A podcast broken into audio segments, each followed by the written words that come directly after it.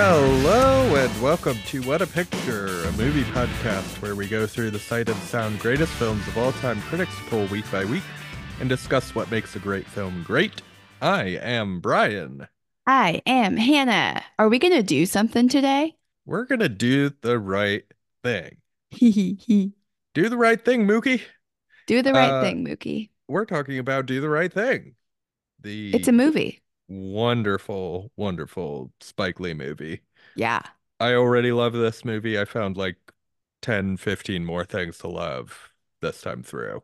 Yeah. Um, but before we get into some of the things that we love about this movie, why don't you hit me with that plot summary, Hannah? That sweet, sweet plot summary. Mm. All right. It is the hottest day of the summer in Brooklyn, and Mookie is working at Sal's Pizzeria.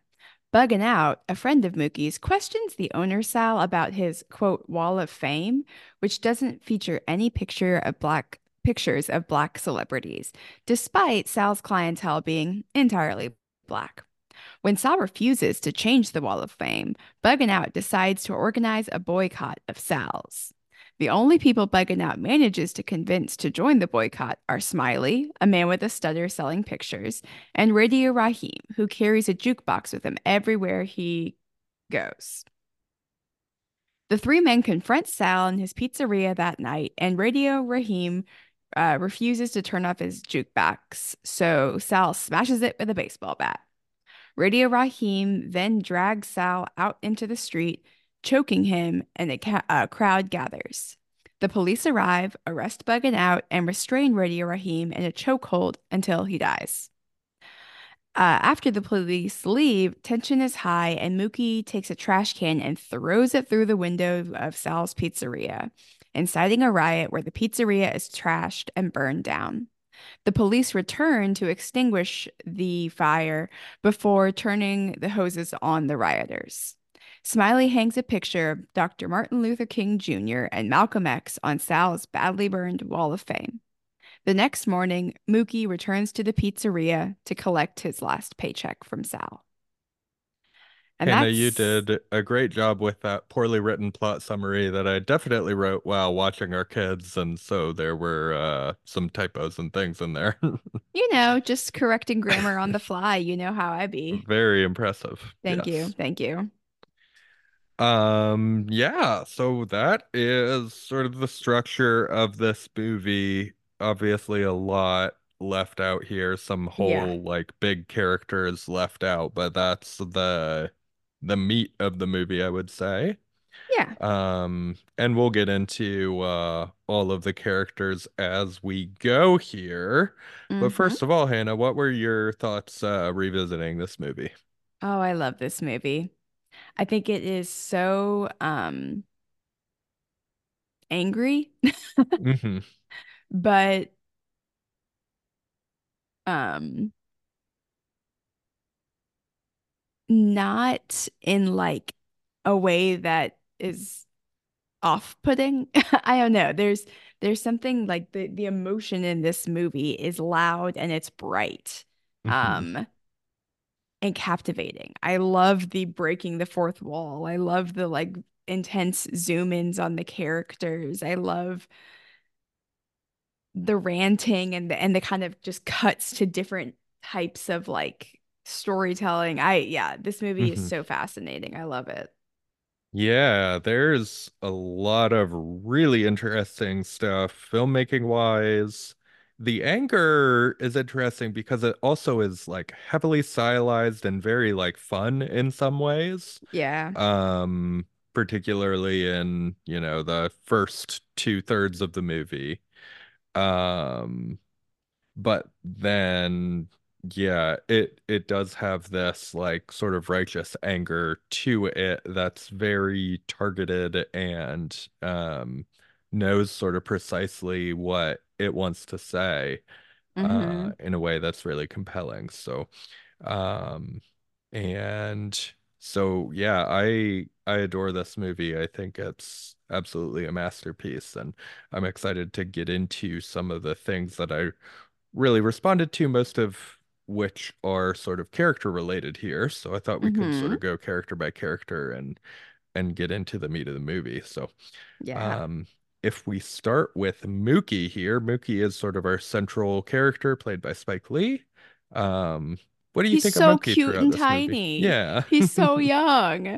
I every time I watch it, I forget that it's played by Spike Lee. I mean, I've seen this yeah. twice, but yeah. I knew it was him. And I'm like, oh yeah, the little baby. Like he's mm-hmm. um I mean, he's just a kid. Like this yeah. I he's just trying to like be a kid in so many ways, and he's not trying to be like political. He's not trying to be um it's kind of like a reluctant the the the hero-ness or the leader role is kind of put on him. Um yeah. Yeah.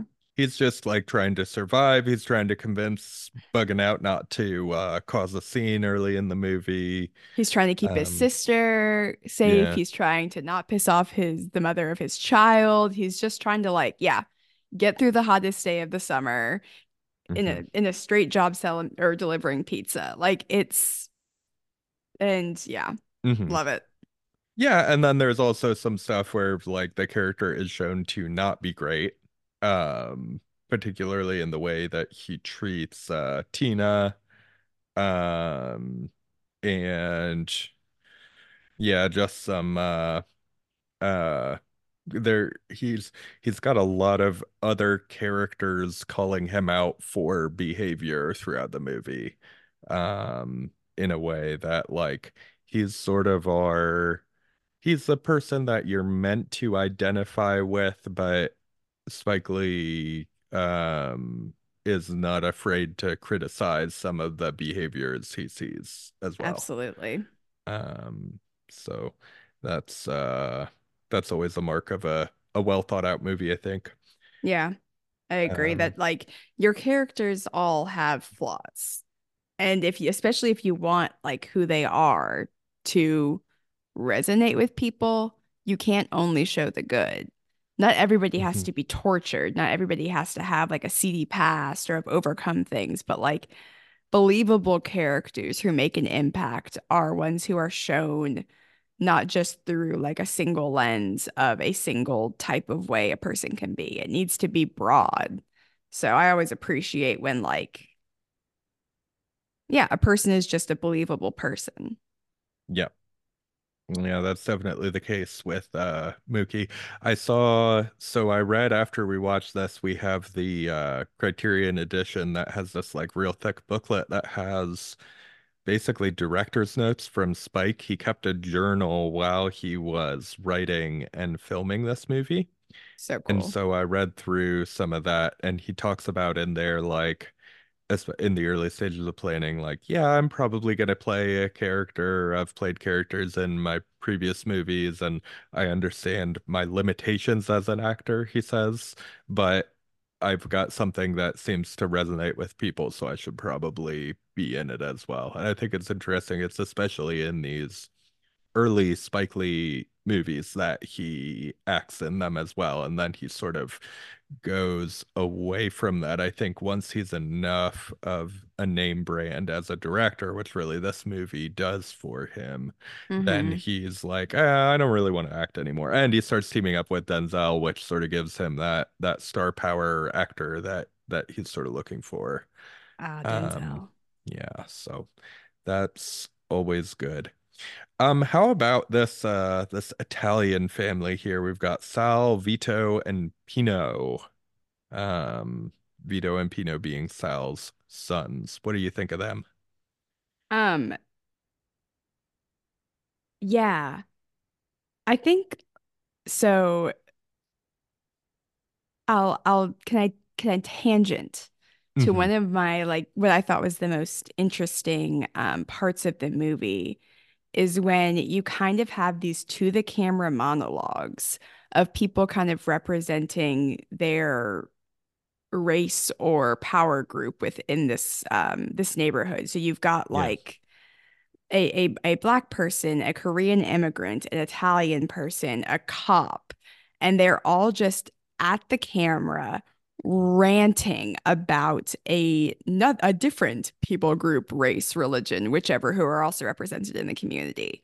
Um, But every single one of these people, save for the cop, are minorities or people who have been like um, uh, societally or economically or racially oppressed. But they're ranting about another group that is societally or ec- economically yeah. or racially oppressed.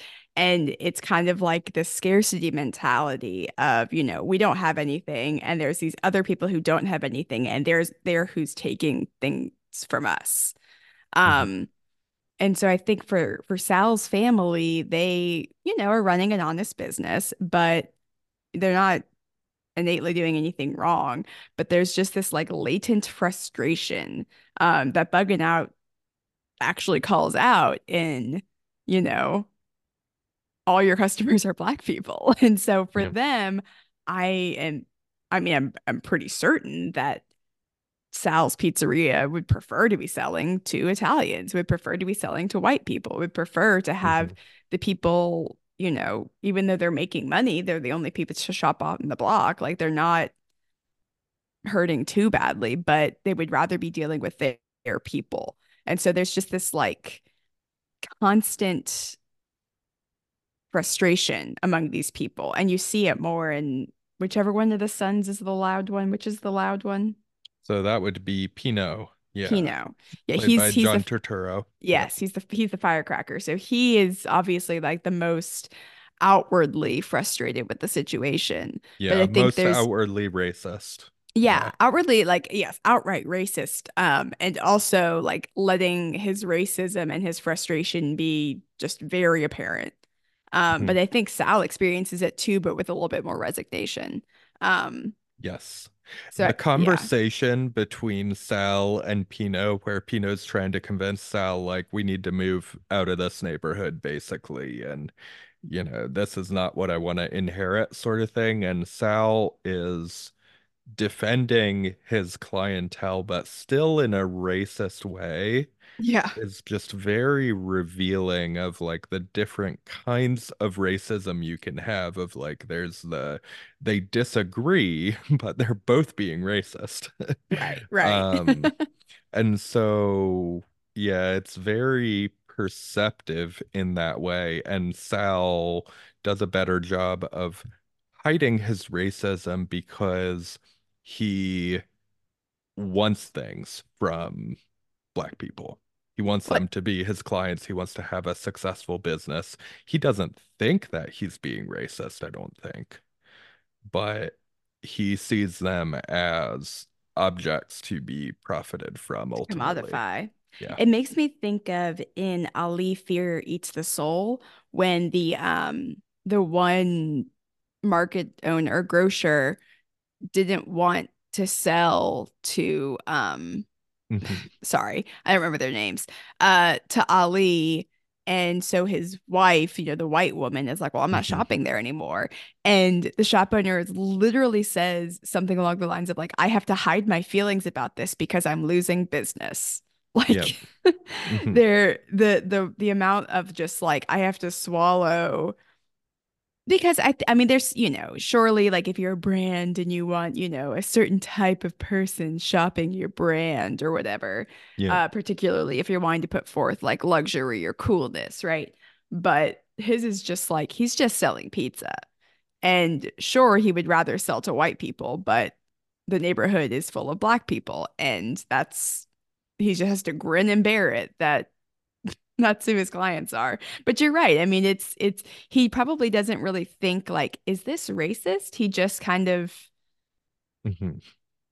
is resigned to these less than ideal, in his perspective, circumstances. And yes, that's that.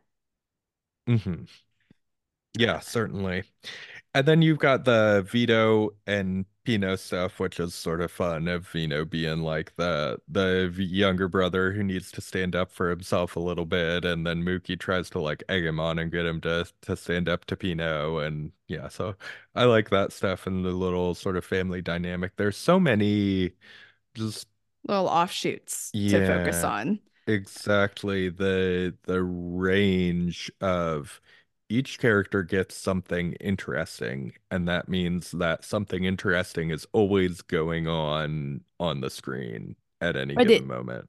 But it doesn't feel like anybody's storyline is is left underdeveloped. Mm-mm.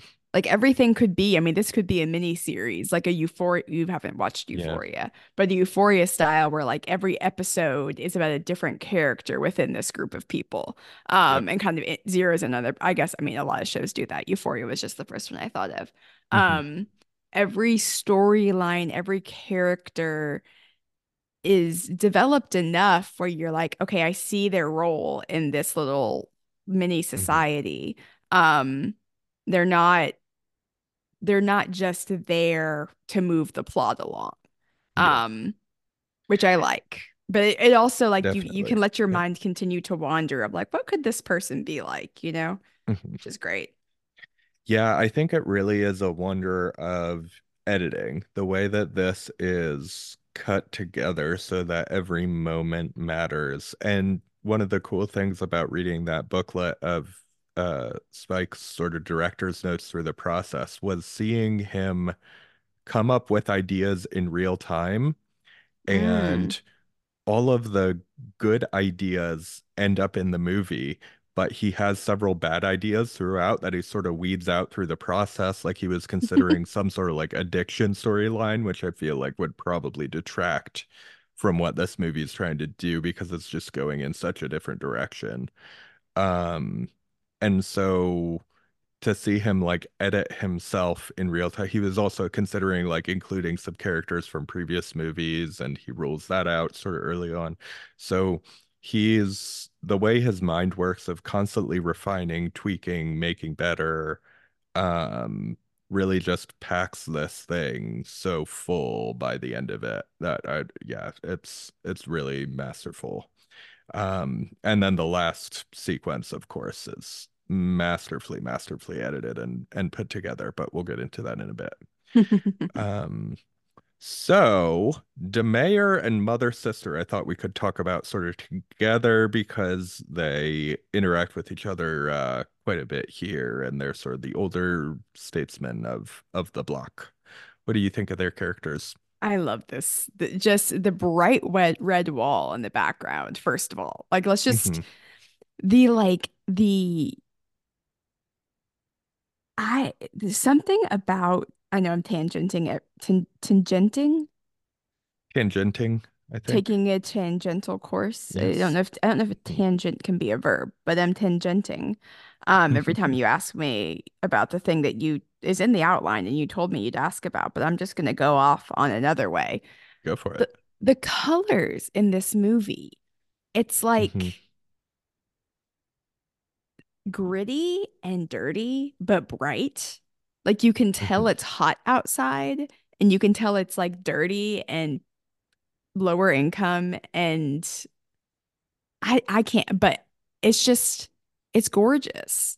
It's so pretty. Um, Yeah. Like you walk around a city in the summer and you like, you're like, yeah, yeah. Like it's like gray concrete and all these murals on the wall. And it's like the haze of heat and sweat changes the color of things. And, and anyway, so beautiful. The three men in front of the red wall um, is gorgeous. And I'm trying to, I, there was one, mm-hmm. like they just speak in metaphor um, yeah. so much. And I'm blanking on the one that I turned to you and thought was so funny, um but there's just like so many little little little quippy sayings they say, and there you can tell that they just like sit there and drink and shit talk all the live long day, yeah and there's no beginning and no end to this cycle for these men. The, and, and I think that like what In, again, I'm extrapolating, but in my head, like what these men experience is one of their most intimate friendships of just like mm-hmm. sitting and drinking and talking and being known as the staple in front of the red wall of these like these these these neighborhood elders. Anyway, yeah. They're just on the corner constantly. Yeah.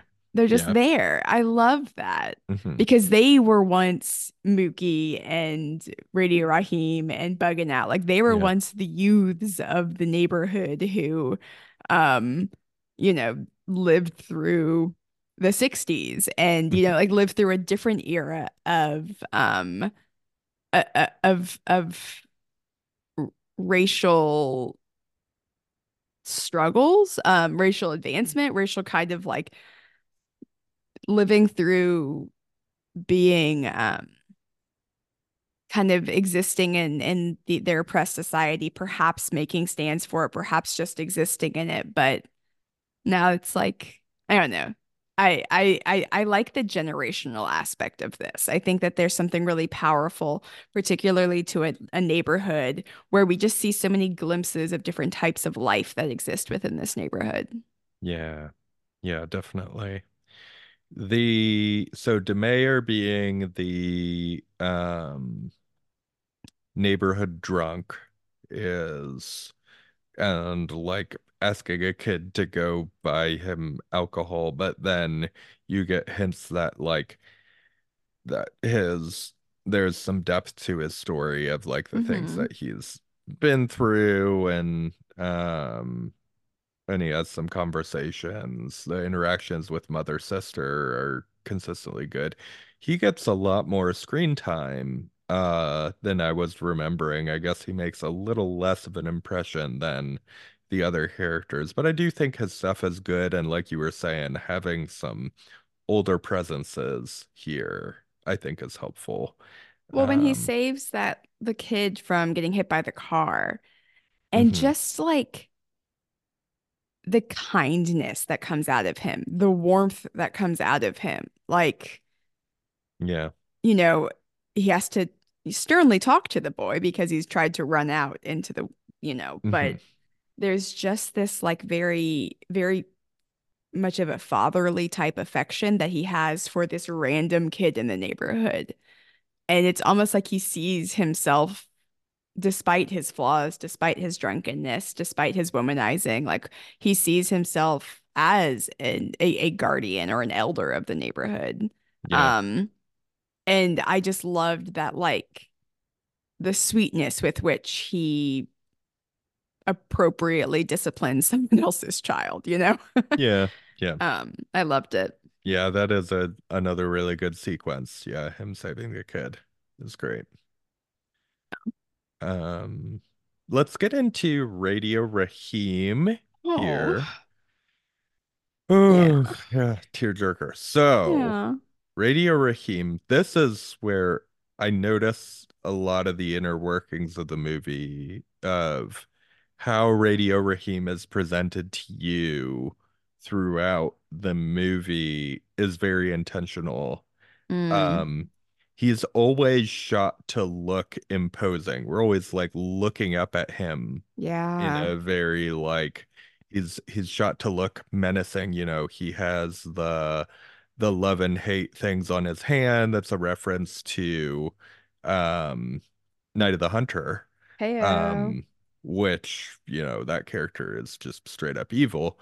Radio Raheem does basically the same speech, but it's very, uh, um, it's much more like inspirational and sweet the way he does it, but still a lot of the signifiers, a lot of the film language is meant to indicate that Radio Raheem is a threat throughout this. And then we get at the end here, the sequence of he ends up choking Sal.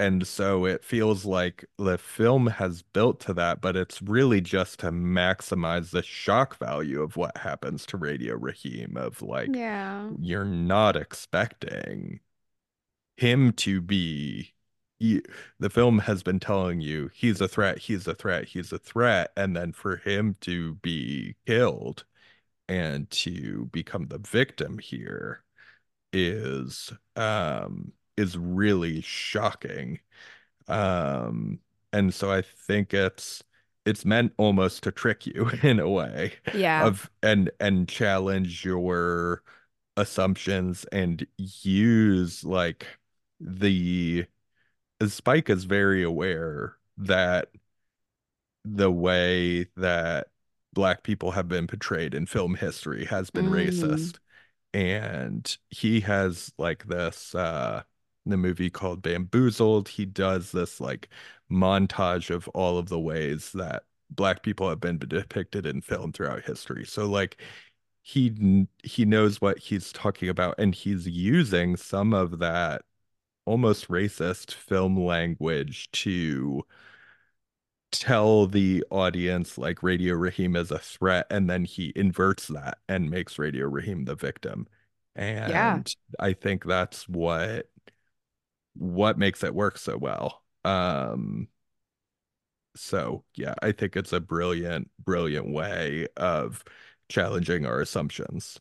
Absolutely. I think even independently of how Black people are portrayed in film, um I mean Black Black bodies are are whether we realize it or not, like historically they've been limited to Black people have been limited to what their bodies can do, right? Whether it's mm-hmm. through physical labor, um, you know, forced labor, whether it's through uh, playing sports, whether it's whether it's through all these things, they're they're mm-hmm. they're either valued or they're feared because of what their bodies can do, um, and, and so it's. The whole, this whole movie, I mean, Radio Raheem is, he's there, he's part of the neighborhood, but he's quiet. He's the sweet mm-hmm. one who just wants his boombox. Like he's yeah. a big guy, but that's not his, he's just a big guy. Yeah. Um, but the camera shows you him, how society views large Black men. They show you him as imposing. And so when he is ultimately murdered by the police, it's because the police are fear him because of his because he's just a large Black man, because of what they assume his body can and will do. Um, mm-hmm. So it, it, it's it's like we are primed to, like you said, that it, it's we're primed to view what his body is and is for based on how he's he's shot, and and that is so much of how. Even though I don't know, it's like even though he's shot that way. The way he actually acts, despite being shot in such an imposing way. His actions are complex and calm and kind and greater than just what his body is physically capable of or what his body could be used for. Um, yep. It's, yeah, it's, it's heartbreaking. I,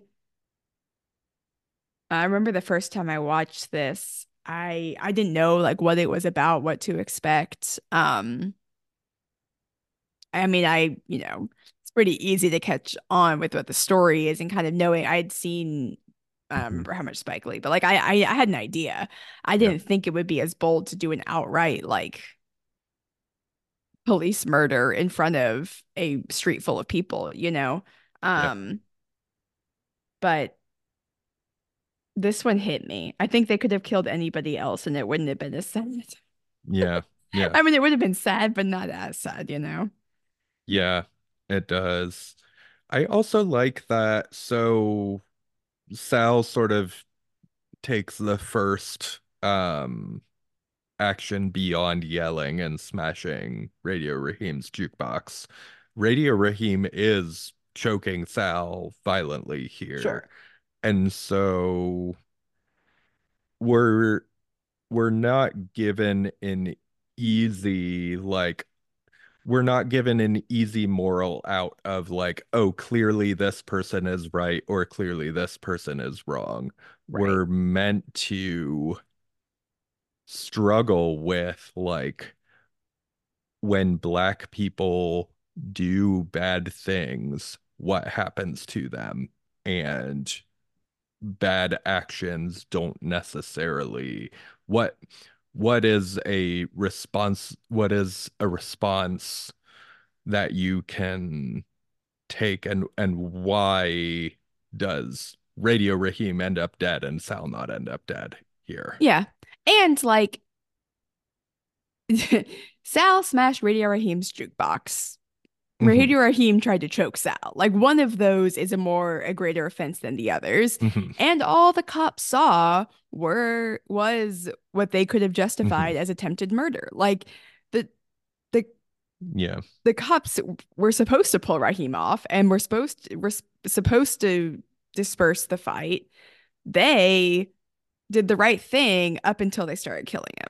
Yeah, they did the right thing until their mm, innately racist because they're cops, instincts yeah. took over and decided that they needed to fully control his body. And yeah, yeah. knew what, I mean, it might have been an accident, but they also knew that they went past the point of when they should have stopped. Yes. And people yeah. are saying, you know, the crowd is saying, like, stop, you're killing him.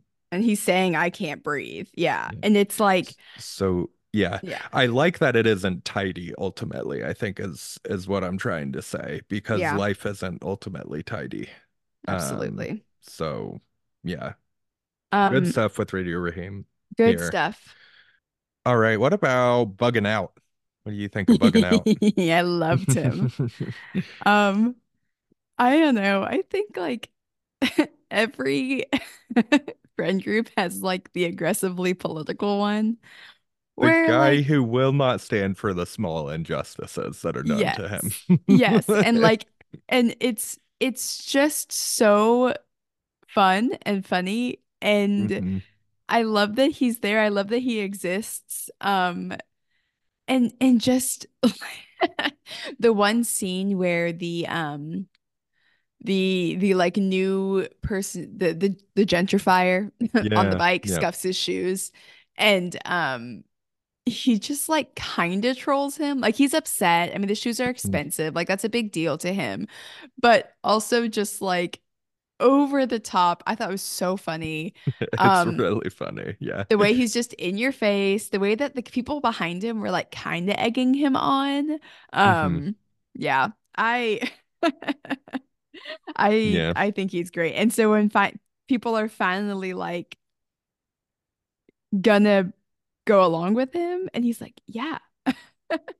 mm-hmm. He's just like waiting for indignation constantly. And when it's yeah. finally received and magnified, he's like, oh yeah, let's go, let's do this thing. Yep. uh, the the scene with him and Jade, uh Mookie's sister, where mm-hmm. Jade sort of dismantles his boycott idea is yeah. really funny too. So um yeah so I I like a mostly humorous but ultimately does like is sort of the instigator of the the events here. Yeah. Um. So yeah, it's uh, it's a good character played by Giancarlo Esposito, which is really funny. Um, I know. Every time I'm always like, "Is it?" Yeah. Yeah. yeah. So fun. Yeah. So um, it's a fun early role for him. Mm-hmm. We've got Tina, who's Mookie's girlfriend, um, and uh, baby mama. Yes. Oh my gosh. She is phenomenal. I am a, just using her in those opening credits, just fully mm-hmm. going all out, dancing her hardest is mm-hmm. so captivating.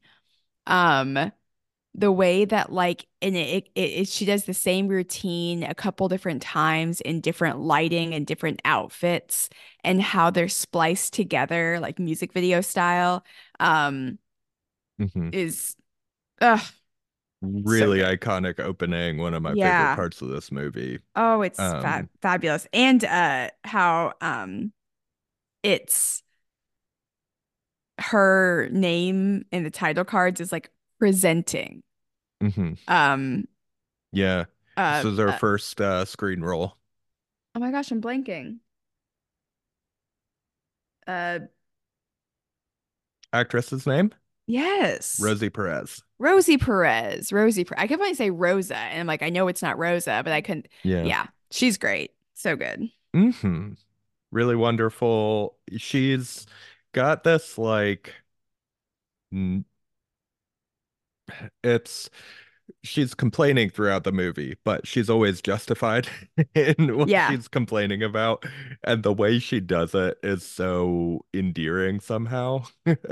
yeah um so I really like that. I did want to mention, so the nude scene with her, she felt pretty uncomfortable while they were filming, not necessarily because of the nudity, but because she said she felt like the environment wasn't right.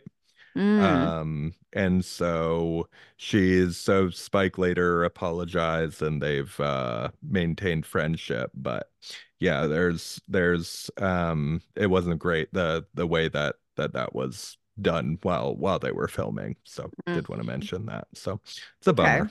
It's a yeah. bummer. Um, yeah.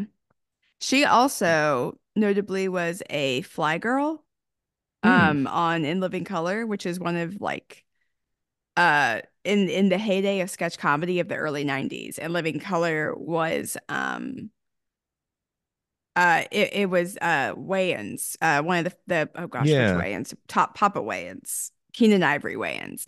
Um mm.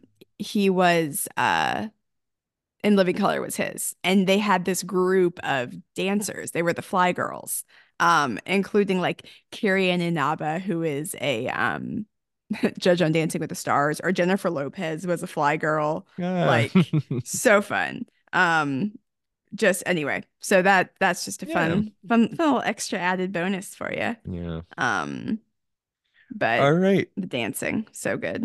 Yeah, it's great. I think our last sort of major character here is Smiley. Um, man with the stutter. Yes. What do you okay, think I was like Smiley. Yeah. Um, a lot of characters to keep track of. A lot of characters to keep track of. Yeah. What do you think of Smiley?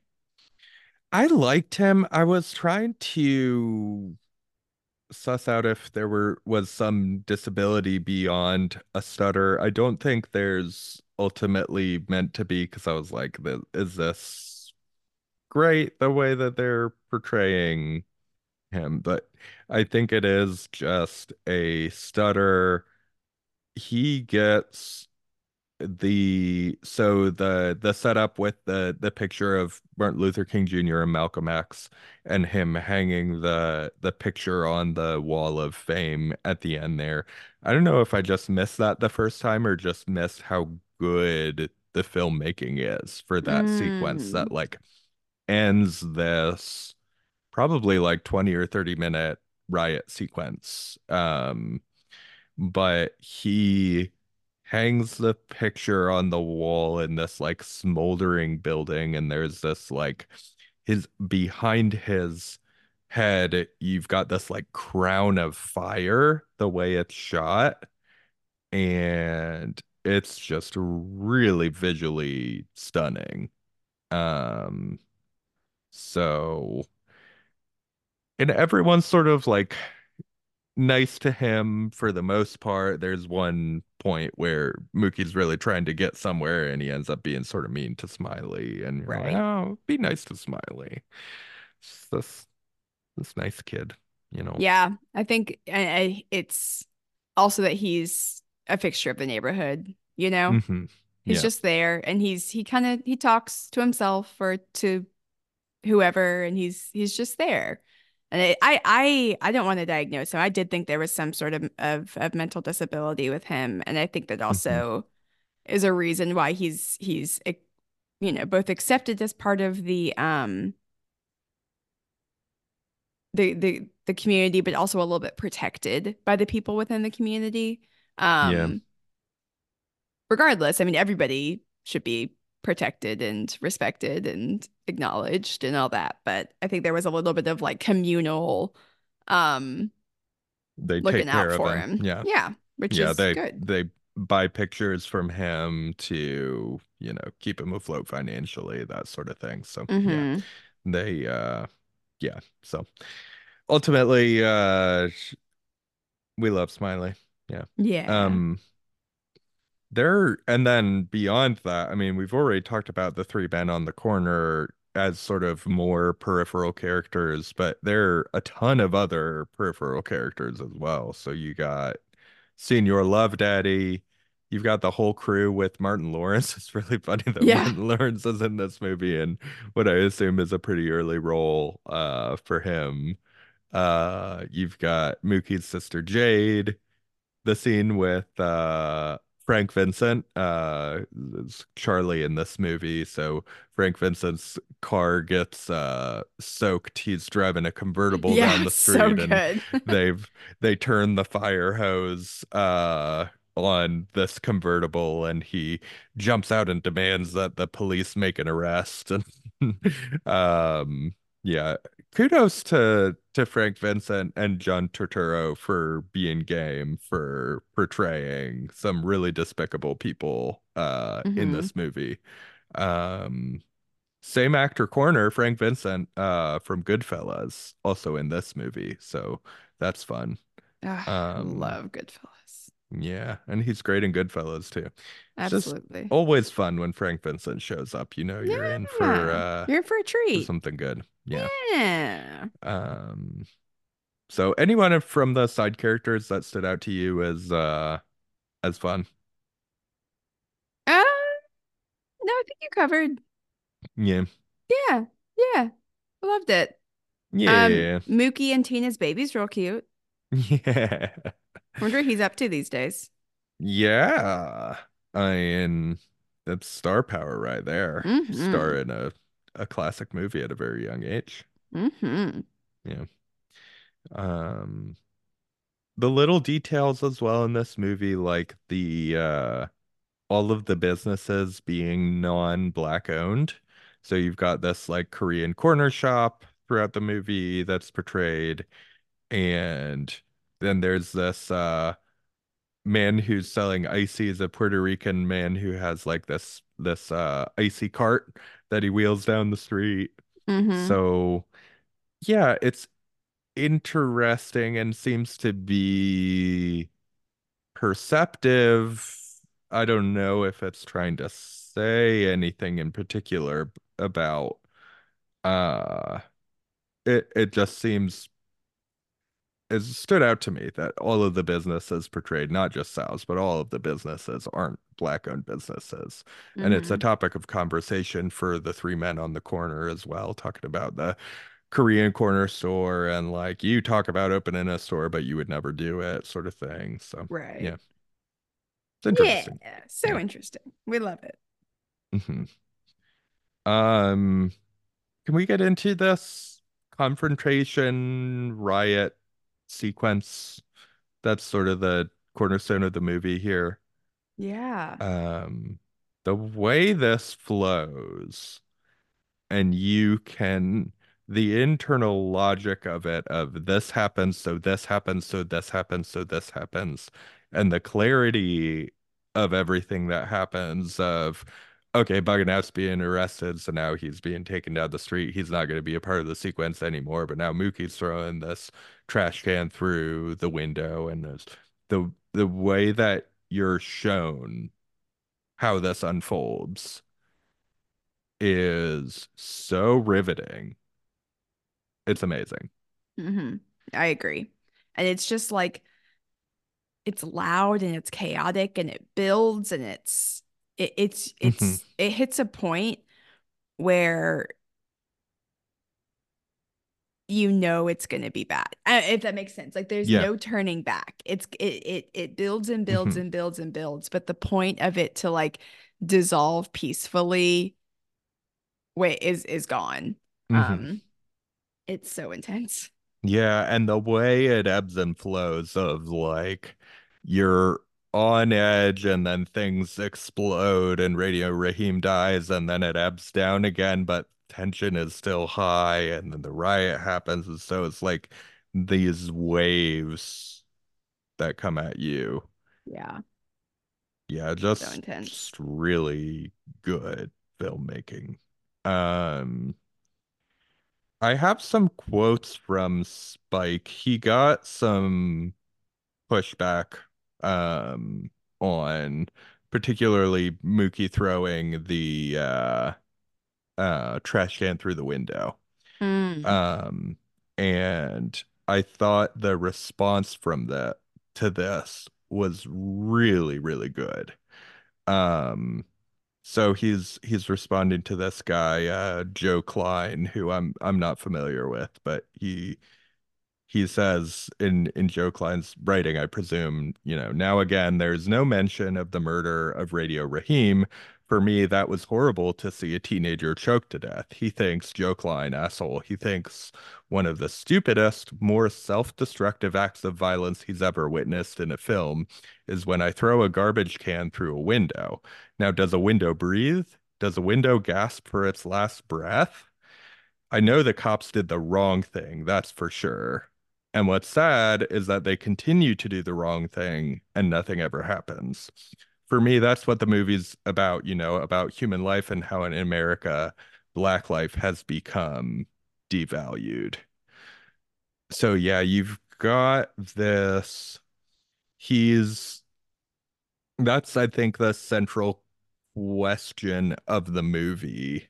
Yeah, is, does Mookie do the right thing by throwing the trash can through the window? Um... And, uh, and maybe it's not a, I, I think the movie's answer is yes. I don't think it's necessarily a question. Right. Um, because the wrong thing would be to do nothing. Um, yeah. And so, like, property damage isn't great, but what's the alternative, you know? Yeah. um, well, I think, I think it's funny. We don't. We don't try to be a political podcast. Yeah. I think your and my politics are very clear. Um, mm-hmm. But you also can't properly talk about art and movies without... Anyway, mm-hmm. So to preface that, I mean, b- Black people are killed by the police at an exorbitantly higher rate per capita than white people. Like, it, it's... it's it's. always been that way. Now it's being filmed. Now more people are paying attention. And and after so many injustices, after Rodney King, after George Floyd, after um Trayvon Martin, like after all of these things, you do see communities, primarily communities of color, but also allies of any race, are mad. And they're angry. Mm-hmm. And they're like, well, if if our lives aren't being protected, I mean, yes, rioting is destructive and rioting is, mm-hmm. you know, not great. But also, I the I I can't imagine as a white person the just the the the gut punch it is constantly experiencing the people who say they care about you and are there to protect you constantly murdering your people. Um, mm-hmm. And I, I, that quote from Spike Lee got me, man, that just like, yeah. Does a window breathe? Like yeah. Talking about, so when we see even now, when we see people riot, and then there's, of course, the politicized of, you know, who's planted in there rioting and making, you know, all that crap. It, no. Mm-hmm. So I mean, I'm not getting into that. But when we see mm-hmm. people riot, when we see people even looting, when we see people do these things, sure, it's not great, but mm-hmm. you're really going to focus on that over the person whose life was taken away, over the person who will never breathe again, over the families who will never hug their loved one again. Like, I I don't know that.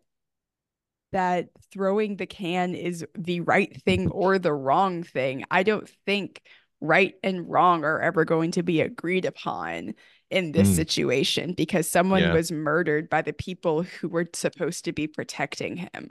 Um, yeah. And that a-holes like this Ezra kid even mm-hmm.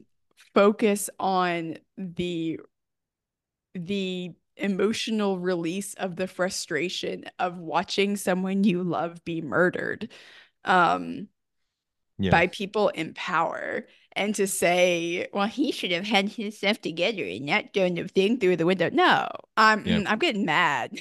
Yeah. I, I think that goes into this uh Roger Ebert uh I, I pulled a quote from his review. I think it's one of his very best reviews uh that he ever did. Um, mm-hmm. He loves this movie as well. He says, and he's responding to some of the response to the movie, uh, already because he attended sort of the festival where it premiered and heard the questions and stuff. And he says, of course it is confused. Of course it wavers between middle class values and street values. Of course it is not sure whether it believes in liberal pieties or militancy. Of course some of the characters are sympathetic and others are hateful. And of course some of the likable characters do bad things. Isn't that the way it is in America today? Mm. Anyone who walks into this film expecting answers is a dreamer or a fool. But anyone who wa- leaves the movie with more intolerance than they walked in with wasn't paying attention. Mm. I love yes, that. Roger. Yeah. Yeah. Yeah. Yeah. I mean, oh, that's good. Yeah. Ooh, yeah. Yeah. So I I love that Roger Ebert. Uh, Roger Ebert, not always right, right but when he's right, he knows how to express it in a way that that really resonates. So yeah, he did the right thing. Mm-hmm. Um, see, see what I did there, because because that's I the name do. Of the movie. Yeah. Yeah. Um, you get this sort of coda as well with Mookie and Sal at the end of the movie. Mookie goes and uh, to get his last paycheck, essentially. Um, and they have this little coda of a conversation that's really interesting to me because it's not as cathartic as maybe you'd expect it to be, but you get a little bit more of each of their perspectives reflecting on what happened um, in a way that I like. Yeah. I agree. I think it's, yeah, I don't know.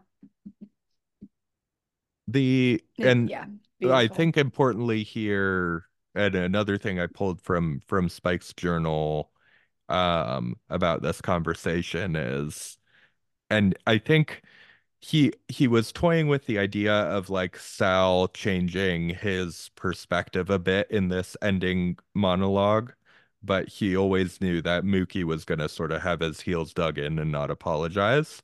Mm. Um, and when he's talking about like thinking through that, he says, I say the changes happen in Sal instead of Mookie because I feel Black people cannot be held responsible for racism. We are not in that position. We are and have been the victims. Um, so that's, I mean, that's the right choice for Mookie not to yeah. apologize at the end here. Yeah. Um, to go because he wants to get paid and he cares about money, um, which is a, a theme throughout the movie. Um, He's but, just trying to survive without being yeah. murdered. I don't.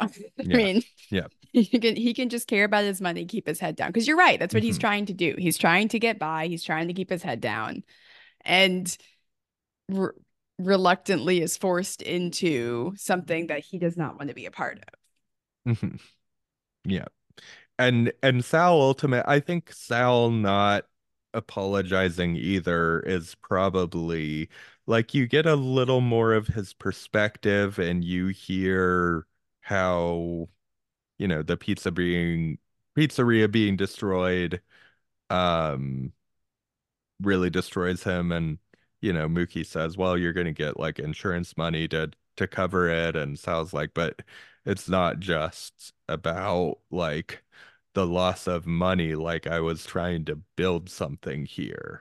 But I think what he fails to see is that it's what he was building has really become a symbol of racism by the end yeah. of this movie. And so therefore cannot continue to exist um, yeah.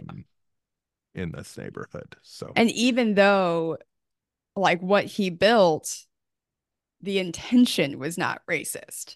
Like he mm-hmm. might personally have some racist feelings. Um mm-hmm. But the what he built, like, yeah, it wasn't out to get the neighborhood. It was to be a part of the neighborhood. He was that was his business. Mm-hmm. It was doing well. Um, yeah, but it it had to go. Yeah, I think it is ultimately like a a selfish thing for Sal. He's not looking to exploit necessarily, but he he.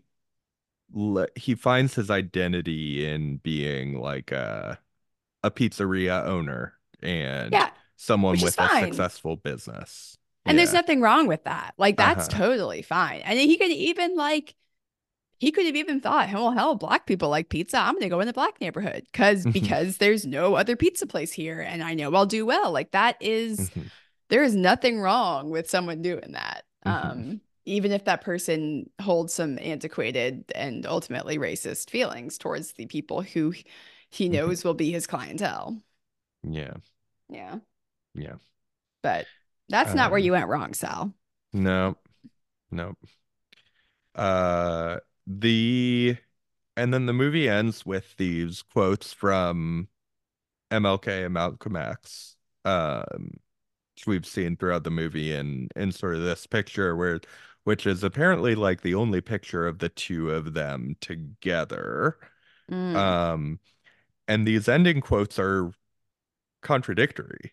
Um. One is a statement of nonviolence. One is a statement of basically violence when necessary. Um, yeah. And it it really drives home like that this is a movie that doesn't have answers. This is a movie with a really strong point of view. And it's certain about some things, mm-hmm. but it's not certain about solutions. Yeah. Um, and so... that's really powerful uh, to me. I agree. Uh, tangent. So in your uh, K through twelve education, mm-hmm. of which you, what, K through eight were homeschool? Yes. nine and ten were private Christian. eleven, twelve were public. Mm-hmm. What were you taught about M L K and Malcolm X? Like, what was your experience and education around those two men and the civil rights movement? Goodness, I can't remember. I mean, certainly I don't remember anything positive being said about Malcolm X. Interesting. Um, okay. But yeah, M L K was... sort of a presence, but maybe not as celebrated as I feel like he should have been. Interesting. Okay. Yeah. I was thinking about that because I, so my education was um, pre-K through eight private Montessori school, which was more or less hippie school. Mm-hmm. Um, and then nine through twelve um, was public mm-hmm. high school in the state of Tennessee. But this is, you know, the yeah. uh, late aughts and, mm-hmm. um, free critical race theory, all that B S. Anyway, I, and so I can't remember if this was private hippie middle school or public high school, but mm-hmm. I remember like being taught the dichotomy between both of these men um, were striving for justice. Um, mm-hmm. You know, what, what they wanted was good. I remember getting a lot more education about M L K. I remember getting the, the, the you know, M L K was purely nonviolent, and uh, Malcolm X was violence when necessary. And mm-hmm. that's really all I ever got about Malcolm X, was just like the, a, as a companion to M L K and yeah. Yeah. Um, not a companion, but kind of like the other side of the coin to M L K's type of um, his theory on, on, on racial yeah. advancement. Um, I was just wondering what your experience yeah. is. And I have no idea. I do what... remember being taught like, nonviolence as a core part of like the twentieth century history, mm-hmm. uh, particularly with Gandhi and M L K being focused, but mm. focuses. But I feel like sometimes the non the focus on nonviolence is easy. Like sure. everyone can agree on that. Yeah. You know, and to not talk about the racism. Um, yeah. When it's like nonviolence goes both ways, like I can, yeah. I will yeah. be nonviolent as long as my oppressors aren't trying to murder me. Like maybe that's yeah. too oversimplifying it, but um, anyway, Brian and I are not the like people to go to for the the the yeah. most poignant opinions on this, but I I was just wondering what your experience with that was. Um, yeah, yeah, I, yeah. Yeah. And then I think I think more often than not, um, if, if Malcolm X, he's just not talked about. Like people might know that he was a leader within mm-hmm. the movement, yeah. but he's he's a, he's a footnote in the story of M L K, mm-hmm. because, like you said, talking about nonviolence is much easier. Mm-hmm. It's palatable, um, even if you don't ag- acknowledge that we all need to be conducting ourselves with anti-racist type behavior and acknowledging the systemic oppressive nature of our country and society in general. Um, mm-hmm. Yeah, I, I, I, mm-hmm. I'm this, again. I'm tangenting again. Mm-hmm. Sorry. Yeah, no worries. Well, Spike Lee also has a very famous and very good movie, uh, biopic of Malcolm X. So that's a good place to go if you enjoyed this movie and want to learn more about Malcolm. You know, I actually haven't seen that. Yeah. Which is shocking based on it's the on things list, I love. Yeah. That's yeah, we need to what year is that?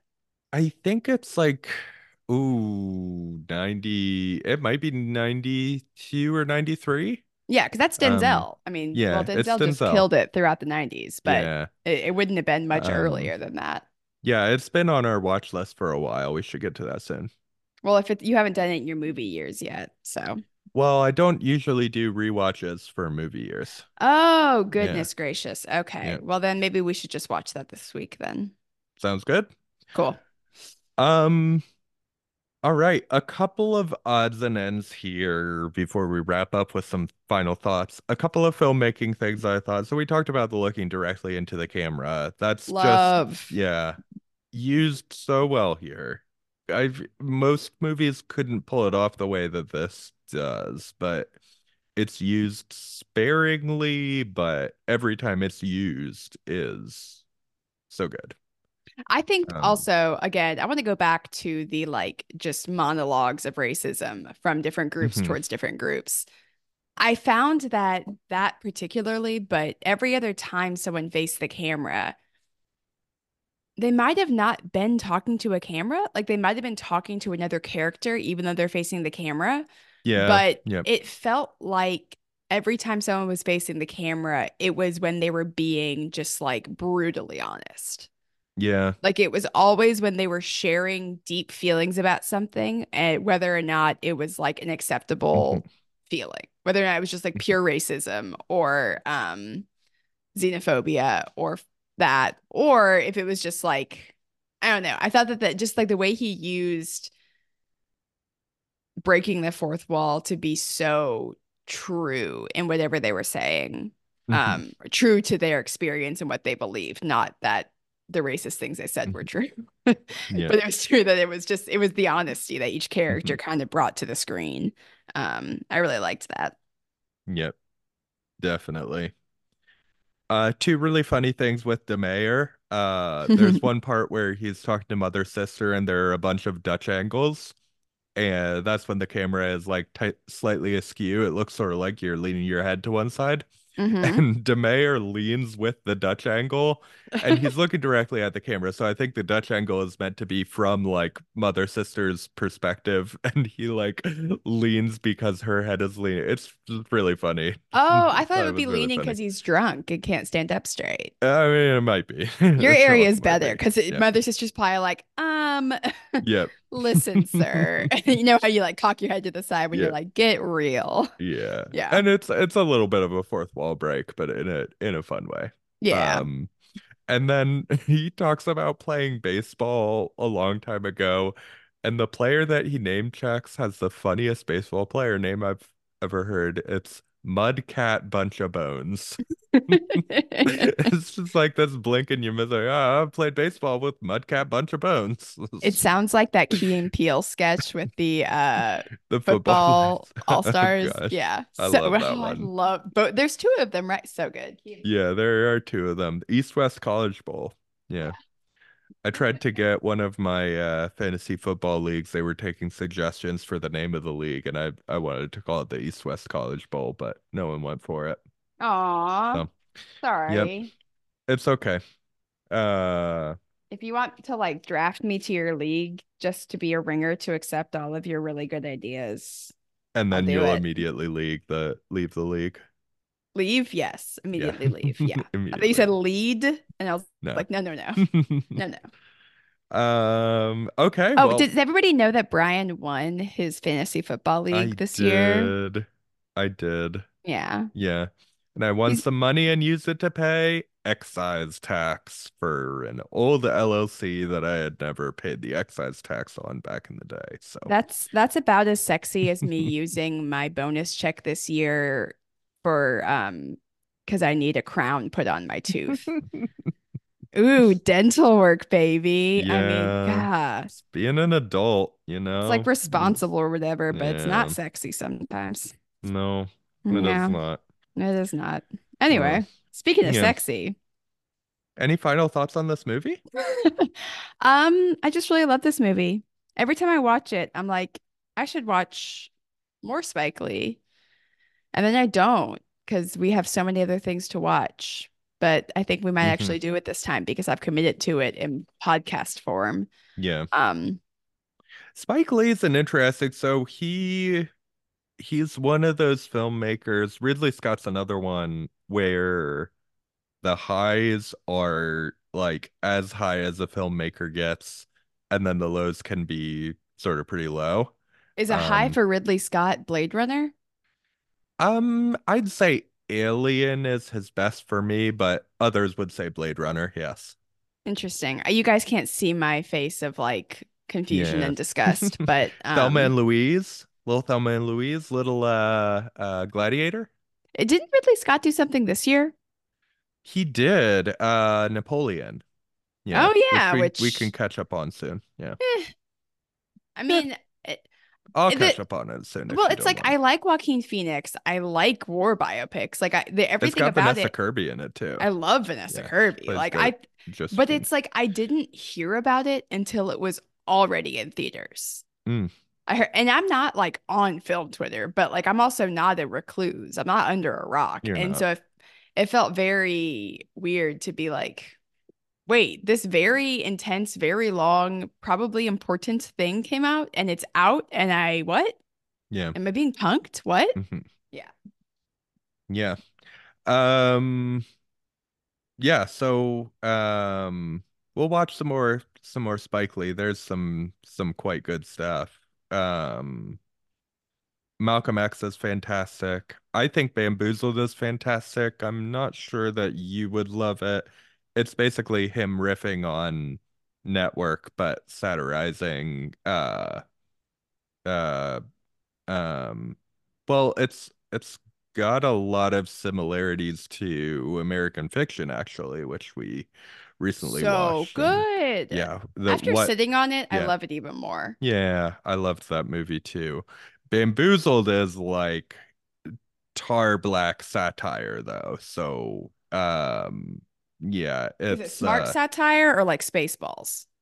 It's smart, but it isn't pulling any punches. American Fiction, I mean, it it mixes in drama and is uh, is more just like trying to be. F- it's not as mean. It's not as mean as Bamboozled oh, is. What you mean by smart yeah. satire? Okay. Yeah. Because again, but it's it's Spaceballs. riffing on Network. It's more in that vein. Uh, Bamboozled is. Okay. Yeah. Um, all right, all right, okay. I don't know. I don't know if you would love it. Um, but there's there's other Spike Lee stuff that you would love. I mean, we've seen uh, BlacKkKlansman. We've mm-hmm. seen Da five Bloods. Um, so we've and that's what he finally won his Oscar for, right? With five Bloods. BlacKkKlansman. He won uh, Best Original Screenplay.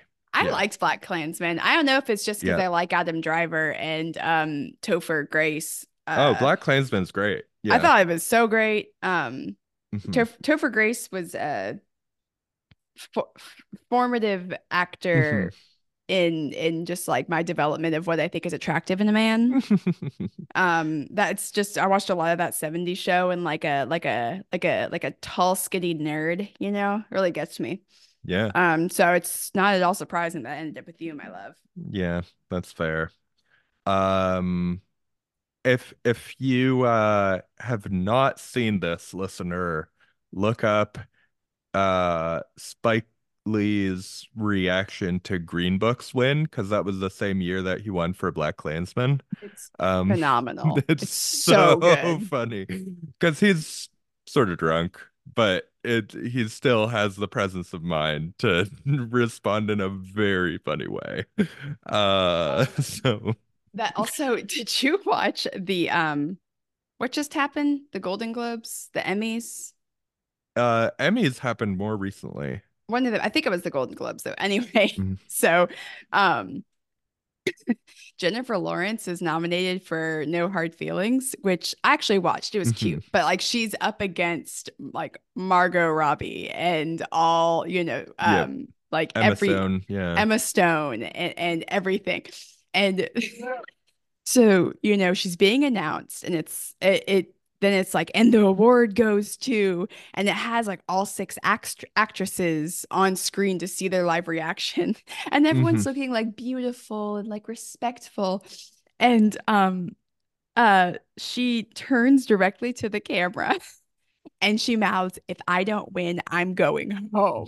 And it's like, Jennifer, she knows she's not going to win. Like she, yeah. and she's okay. Like she's, she's fine. But it's yeah. just like this, like funny, just like taking it in stride. I didn't actually see her reaction after when I didn't watch it. This is just from yep. anyway, but I, um, uh, so good. I thought that was like the funniest thing of all this award season so far. So yeah, absolutely. Mm-hmm. Uh, no, uh, You, did you see uh, Paul Giamatti going viral for after he won um, his Golden Globe? He went to In-N-Out and just ordered two burgers with no fries.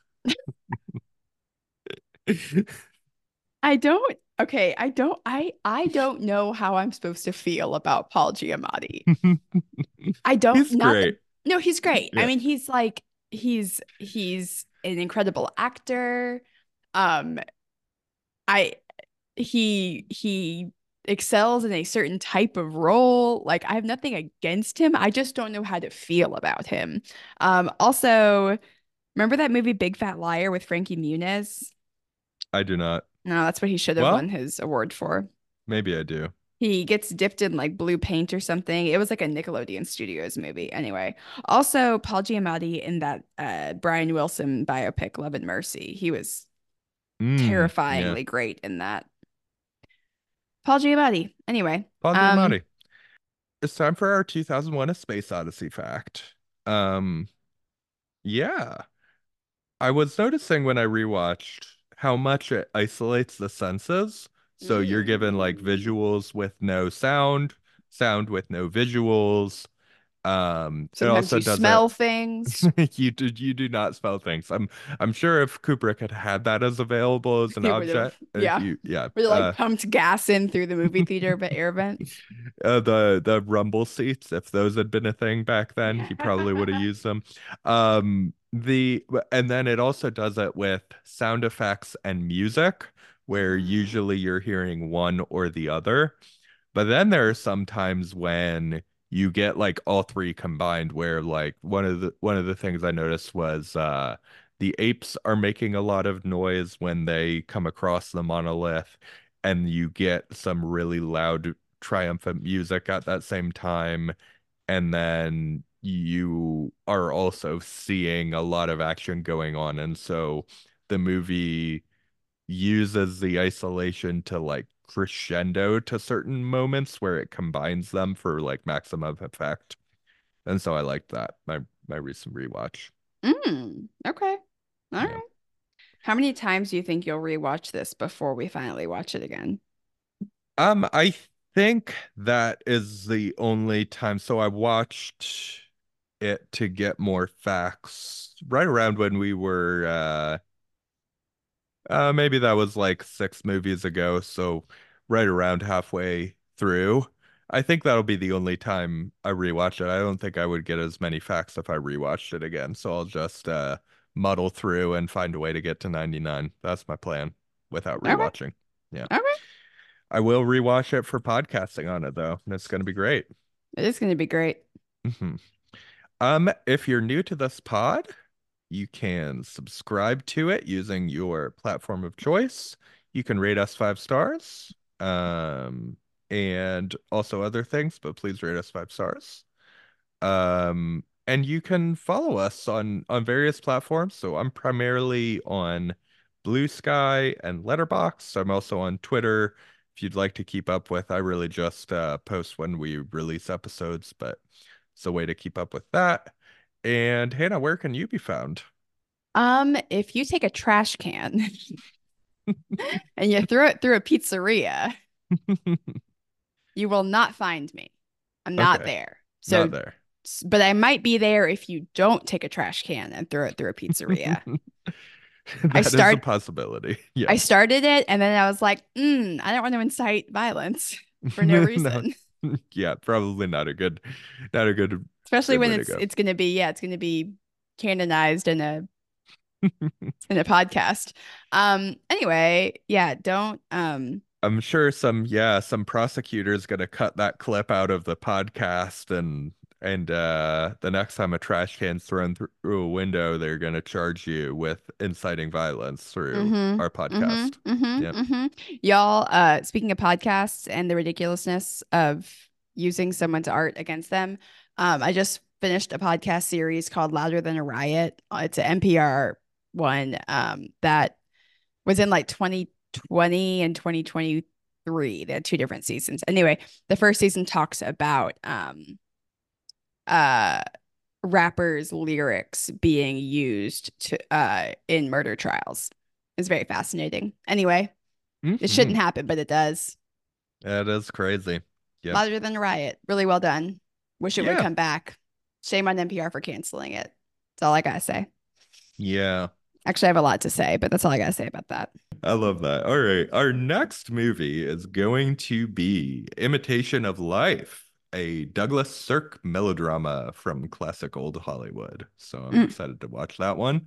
Uh, unfortunately, not currently streaming anywhere. We're going to get a copy from our local library. Shout out you library! Could, yeah, we love our library. Hannah, you've been renting some books from the library recently. I have, and wouldn't you know, I got a little hold happy, and now I have seven books that are due back in three weeks. Yeah. And it, what's funny is I went to... We went to a little family trip to the library with the kids and uh, checked out the kids' books on Brian's account.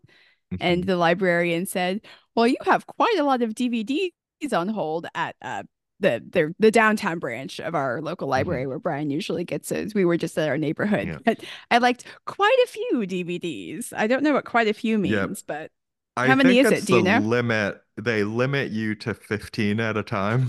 I think I'm getting fifteen. So that's like six so. days for you worth of movies. Something like that. Yeah. Yeah. Yeah. Um, but yeah, it'll be good. I am. So in concurrence with this, those perhaps who follow me on Blue Sky or Letterboxd might know that I'm doing this thing called the Movie Years Project, where I go, I use a random g- number generator to pick a year between nineteen hundred and today, basically, then watch at least five movies from that year mm-hmm. before moving on to the next one. I am halfway through the Movie Years Project now, but that's wild. When did you start? A great resource about a year ago, maybe less. Yeah, it was after so, that we started the podcast yeah. for sure. Yeah, um, I've become sort of a ravenous devourer of uh, of movies, and so here's the so question: I do want to wrap we... up. Once I well, wrap up the Movie Years Project, I want to slow down my pace quite a bit. But but here's my question. Do you think you'll finish the Movie Years podcast, or do you think you and I will finish the full Sight and Sound one hundred first? I don't know. It's going to be pretty close, I'd say. I, the rate you're going, I think you'll do the Movie Years first, especially since I'm reading more, so you don't have you're not held back by me wanting to watch T V with you. That's fair. Yeah. yeah. Um. So more more movie watching time for me, I guess. And my crippling insomnia is also great for watching movies too. Mm-hmm. It's gonna be great. So anyway, but what I've learned, I'm halfway through the Movie Years Project now, and what I've learned is that I'm a bit of a curmudgeon because my I would it surprise you, Hannah, to learn that I have meticulously documented my Movie Years Project in a spreadsheet. Aww. It's uh, very but cute. I. I write down the average rating on Letterboxd and then my own rating. And when you average them out, I'm like zero point three or zero point four points behind the average rating for those movies. Um, so yeah, I apparently am more critical of movies than the average person. So I'm not surprised by that. Yeah. So yeah. In my defense, I will say I'm not watching a lot of terrible movies. That maybe would bump the rankings for those really good movies up a bit.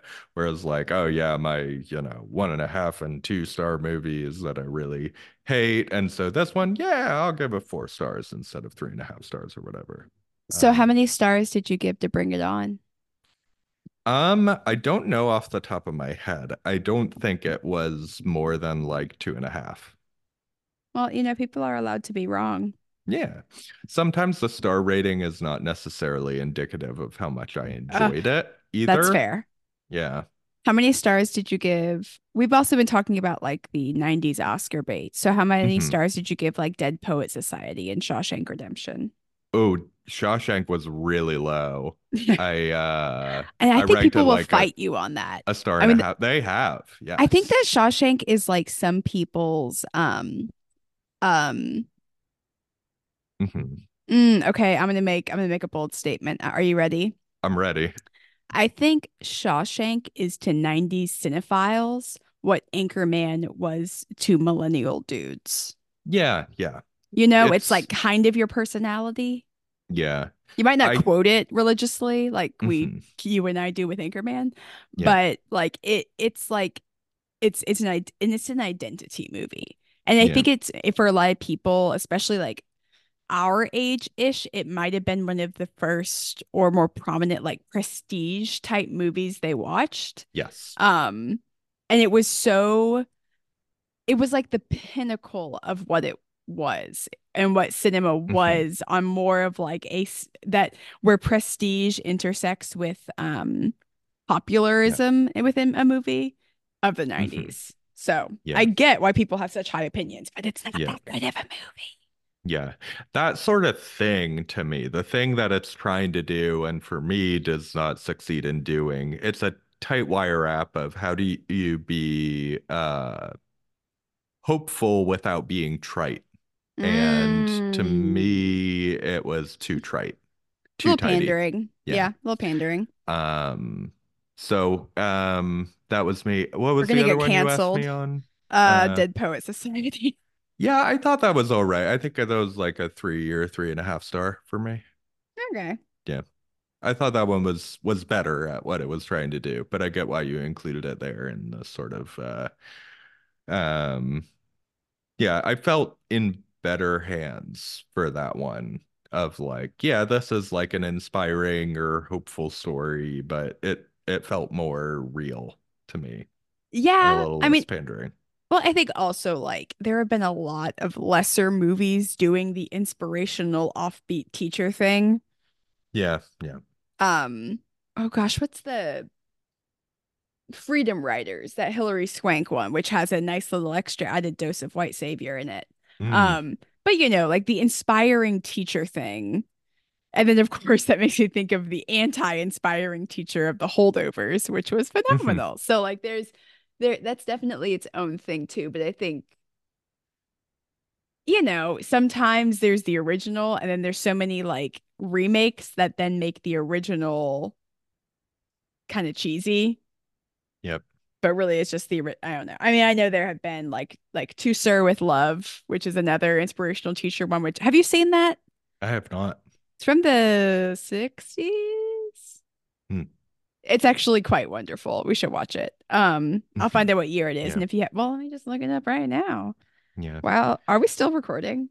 We are. Yeah. Oh, I cool. think to your point, if I'd have come to Shawshank Redemption perhaps earlier in my movie watching, uh I would have responded to it more, um but I've I'm sort of tired of movies like that now. Maybe perhaps that's fair. um, um To Sir With Love is sixty-seven. Have you seen done sixty-seven yet? I don't know. It's also Sidney Poitier. I'm surprised you haven't seen this, but hmm. anyway, um yeah yeah it's got anyway. that great song that won a Grammy. What a good, yeah. what a good movie. It's probably pretty cheesy. It's been like at least a decade since I've seen it. So, yeah. you know, you know. Anyway. All right. Well, that's it for today. Have a great week. We'll see you next week for Imitation of Life. Love you. Bye.